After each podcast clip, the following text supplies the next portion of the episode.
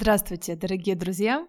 Давно не выходила на связь, произошло много разных событий и переездов, и сегодня вещаю с Перу, город Эрекипа. Я была в Сантьяго и оттуда полетела в город Калама, известный своей близостью к городу Сан-Педро-де-Атакама, где начинается самая засушливая пустыня в мире – Атакама. Билет стоил около 60 долларов, багаж включен в одну сторону. Сам по себе город Калама ничем не примечательный, очень бедный, простой, одноэтажный. И, что интересно, вокруг ничего. Стоят постройки, никаких деревьев, кустов, уже начало пустыни. Это был для меня новый опыт смотреть вокруг и понимать, что взору не за что зацепиться. Видна линия горизонта и ничего. Очень интересно. И хотелось попасть в пустыню, я для этого встала рано, собралась и неожиданно узнала о том, что в этот день в пустыне идет дождь. Как это удивительно, учитывая, что самая засушливая пустыня в мире. И вот вам дождь.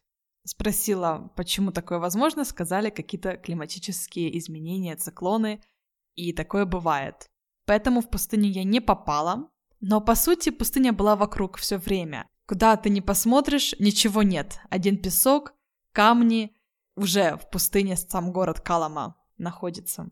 И так как делать в этой местности совершенно нечего, кроме как удивиться факту тому, что ты находишься в пустыне, было принято решение двигаться дальше. Я купила билет на автобус из города Калама в город Арика, это город на севере Чили, самый ближайший границы с Перу так как я решила уже направиться в новую страну. Автобусы комфортабельны, такие же, как были в Аргентине. Единственное, что интересно, в Аргентине надо платить людям, которые складывают твой багаж в багажник автобуса, как чаевые. В Чили этого нет. И хорошо, потому что это смешно. Ты стоишь с этими тяжелыми сумками, а с тебя еще просят подаяние. В Перу другая ситуация. В Перу надо отдельно платить за возможность сесть на автобус. То есть вы покупаете билет на автобус и еще отдельно доплачиваете там копейки, но тем не менее называется эмбарке, как посадка. Плата за посадку. Переезд был ночной, комфортабельный, и утром я оказалась уже в городе Арика, откуда села на автобус в город Такна. Это час езды, получается, от северной части Чили до южной части Перу. Границу прошла быстро, намного быстрее, чем это было в Чили, потому что в Чили народ более скрупулезный, просматривали все сумки, задавали вопросы людям на границе. Здесь все было намного проще. Сумки, скажем, просканировали, но я даже не думаю, что они смотрели на монитор, что мы возим, что не возим. Вопросов тоже не задавали, поставили штамп, и на этом все. То есть границу прошли буквально за 10 минут целый автобус. Разница с Чили составляет 2 часа. Границу я проходила в 9 утра по чилийскому времени, только переступила уже 7 утра в Перу. И с города Такна я села еще на другой автобус, уже в город Арекипа. Так как прямого автобуса с Чили в Перу не было, пришлось делать вот две пересадки. Однако времени много не уходило, так как все было организовано, продумано, я думаю, заранее компаниями автоперевозчиков – с одного города в другой, с другого в третий. Время как раз между автобусами оптимальное, чтобы перекусить и направляться дальше. Поездка с города Такна в город Эрекипа составила около шести с половиной часов, несмотря на то, что расстояние составляет 350 километров. Дорога горная, ездят очень медленно. С одной стороны, да, хорошо, что аккуратно, но это была длинная, тяжелая поездка, и в Арекипу я уже прибыла поздно вечером. И того у меня ушло полтора дня, чтобы добраться с севера Чили на юг Перу. Чем же примечателен этот город? Во-первых, здесь наконец-то начинается зелень, потому что до этого вся дорога и вся эта часть, север Чили и юг Перу, это пустыня, горная пустыня. Здесь наконец-то уже есть озера, реки, так сказать, жизнь. Также, что удивило, наконец-то увидеть европейскую архитектуру. Город Арекипа мне чем-то напоминает Львов. Мощенные улочки, старинные дома, А такого здесь в Южной Америке я еще нигде не видела. И что еще более интересно, везде магазины кофе и шоколада. Поэтому я Арекипа называю маленьким Львовом. Городок небольшой, можно обойти буквально за день-полтора, но очень красивый и уютный. Единственное, что с погодой не везет. В Перу в это время года, а именно январь-февраль, наступает сезон дождей. И каждый день пасмурно и идет дождь. Температура составляет около 16-18 градусов, что для меня очень и очень холодно. Особенно если учесть, что отопления в домах нет, и внутри в помещении температура та же, 16-18 градусов. Мне после Сантьяго, где было за плюс 30, скажем, несколько некомфортно. Но по-своему тоже интересно, так как этот дождь, туман создают уют. Еще одно интересное наблюдение. В Чили в плюс 30 не было мух. Я вообще мух не видела здесь, ни в Аргентине, ни в Чили. Здесь плюс 18 я впервые за несколько месяцев увидела мух летают везде, а я это не очень люблю, поэтому надо аккуратнее с едой на улице. Много, кстати, тут тоже везде. Это культура уличной еды. В Чили это все было по правилам санитарных норм. Здесь еще не знаю, посмотрю. Еда недорогая, Перу дешевле будет, чем Чили и Аргентина.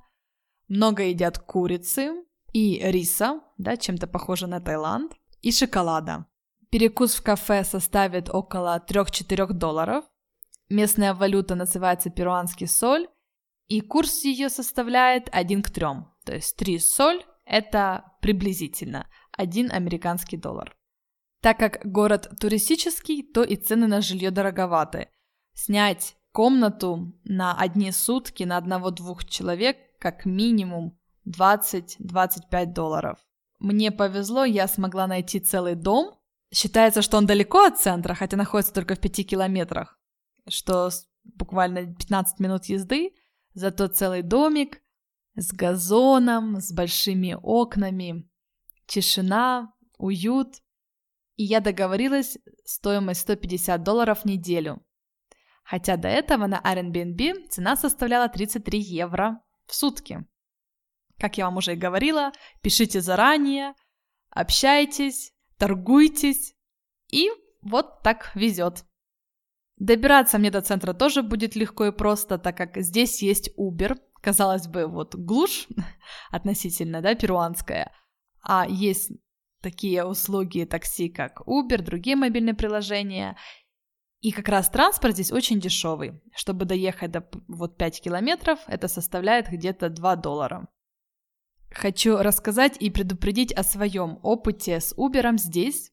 Три раза выходило так, что я отказывалась от поездки, так как водитель не приехал вовремя или проехал, и с меня снимали деньги. раз вообще была такая ситуация, что я стою, жду таксиста, он не приезжает, отменяет поездку, с меня снимают деньги, хотя в мобильном приложении показывается, что Длительность моей поездки составила 22 секунды, а сняли 3 доллара. Я связалась с Uber, написала им о том, что поездка не состоялась, и мне сразу вернули. Оперативненько так признали, что ошибка, и за все три поездки вернули. Так что будьте бдительны, некоторые водители недобросовестны. Был у меня здесь интересный опыт с перуанской больницей. Не то чтобы я себя плохо чувствовала, но решила на всякий случай провериться по одному вопросу. Пошла в частную поликлинику. Сам прием стоит недорого, буквально 10 солей, что составляет около трех с лишним долларов. Была любопытная анкета, где были пункты не только ваше имя, телефон, адрес, а также религия, раса и отдельно употребляете ли вы алкоголь, курите ли вы, употребляете ли вы наркотики и кофе. Кофе шло отдельной строкой. Ведь таки да, кофе это есть наркотик, но такого нигде никогда не видела. Интересно, с меня брали кровь. Надо было сдать один анализ и взять кровь с вены. Две женщины, медсестры, пытались попасть мне в вену, и не с первого раза, и очень сложно, напряженно. Я прям испугалась, это они делают первый раз, или у меня настолько плохие вены, почему занимает так много времени взять кровь, почему так много уколов надо для этого сделать. Но благо взяли и хорошо. Со здоровьем все тоже оказалось хорошо.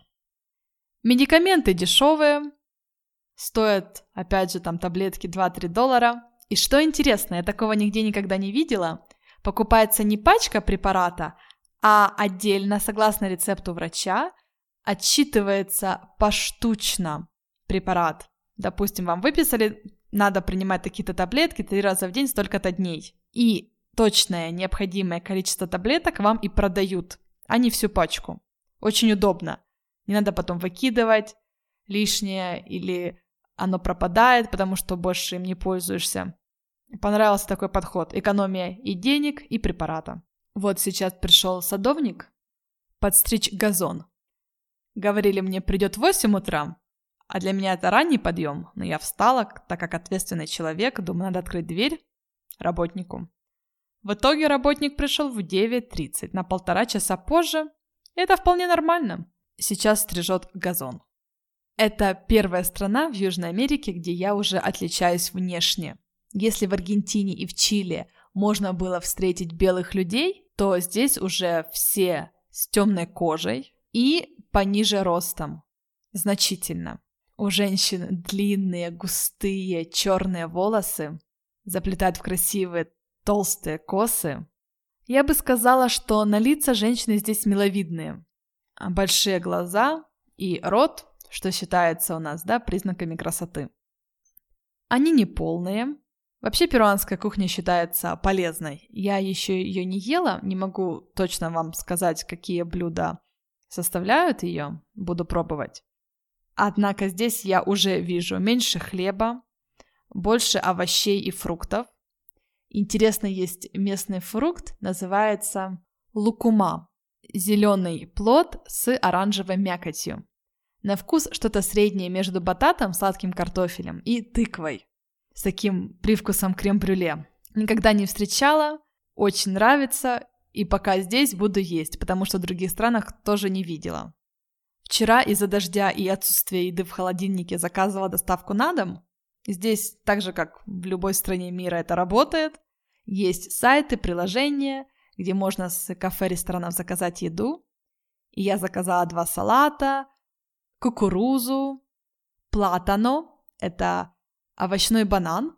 И мне это все обошлось где-то около 15 долларов и плюс за доставку 3,5 доллара. Оптимальная цена в Европе за такие деньги вам разве что салатик привезут, и то не факт, так как доставка сама по себе может быть значительно дороже. Чем же еще примечателен город, забыла сказать, здесь есть вулкан – красивый, высокий, со снегом на верхушке, как э, картинка с э, японским пейзажем, я бы сказала. Возвышается над этим одноэтажным городком, очень красиво и величественно.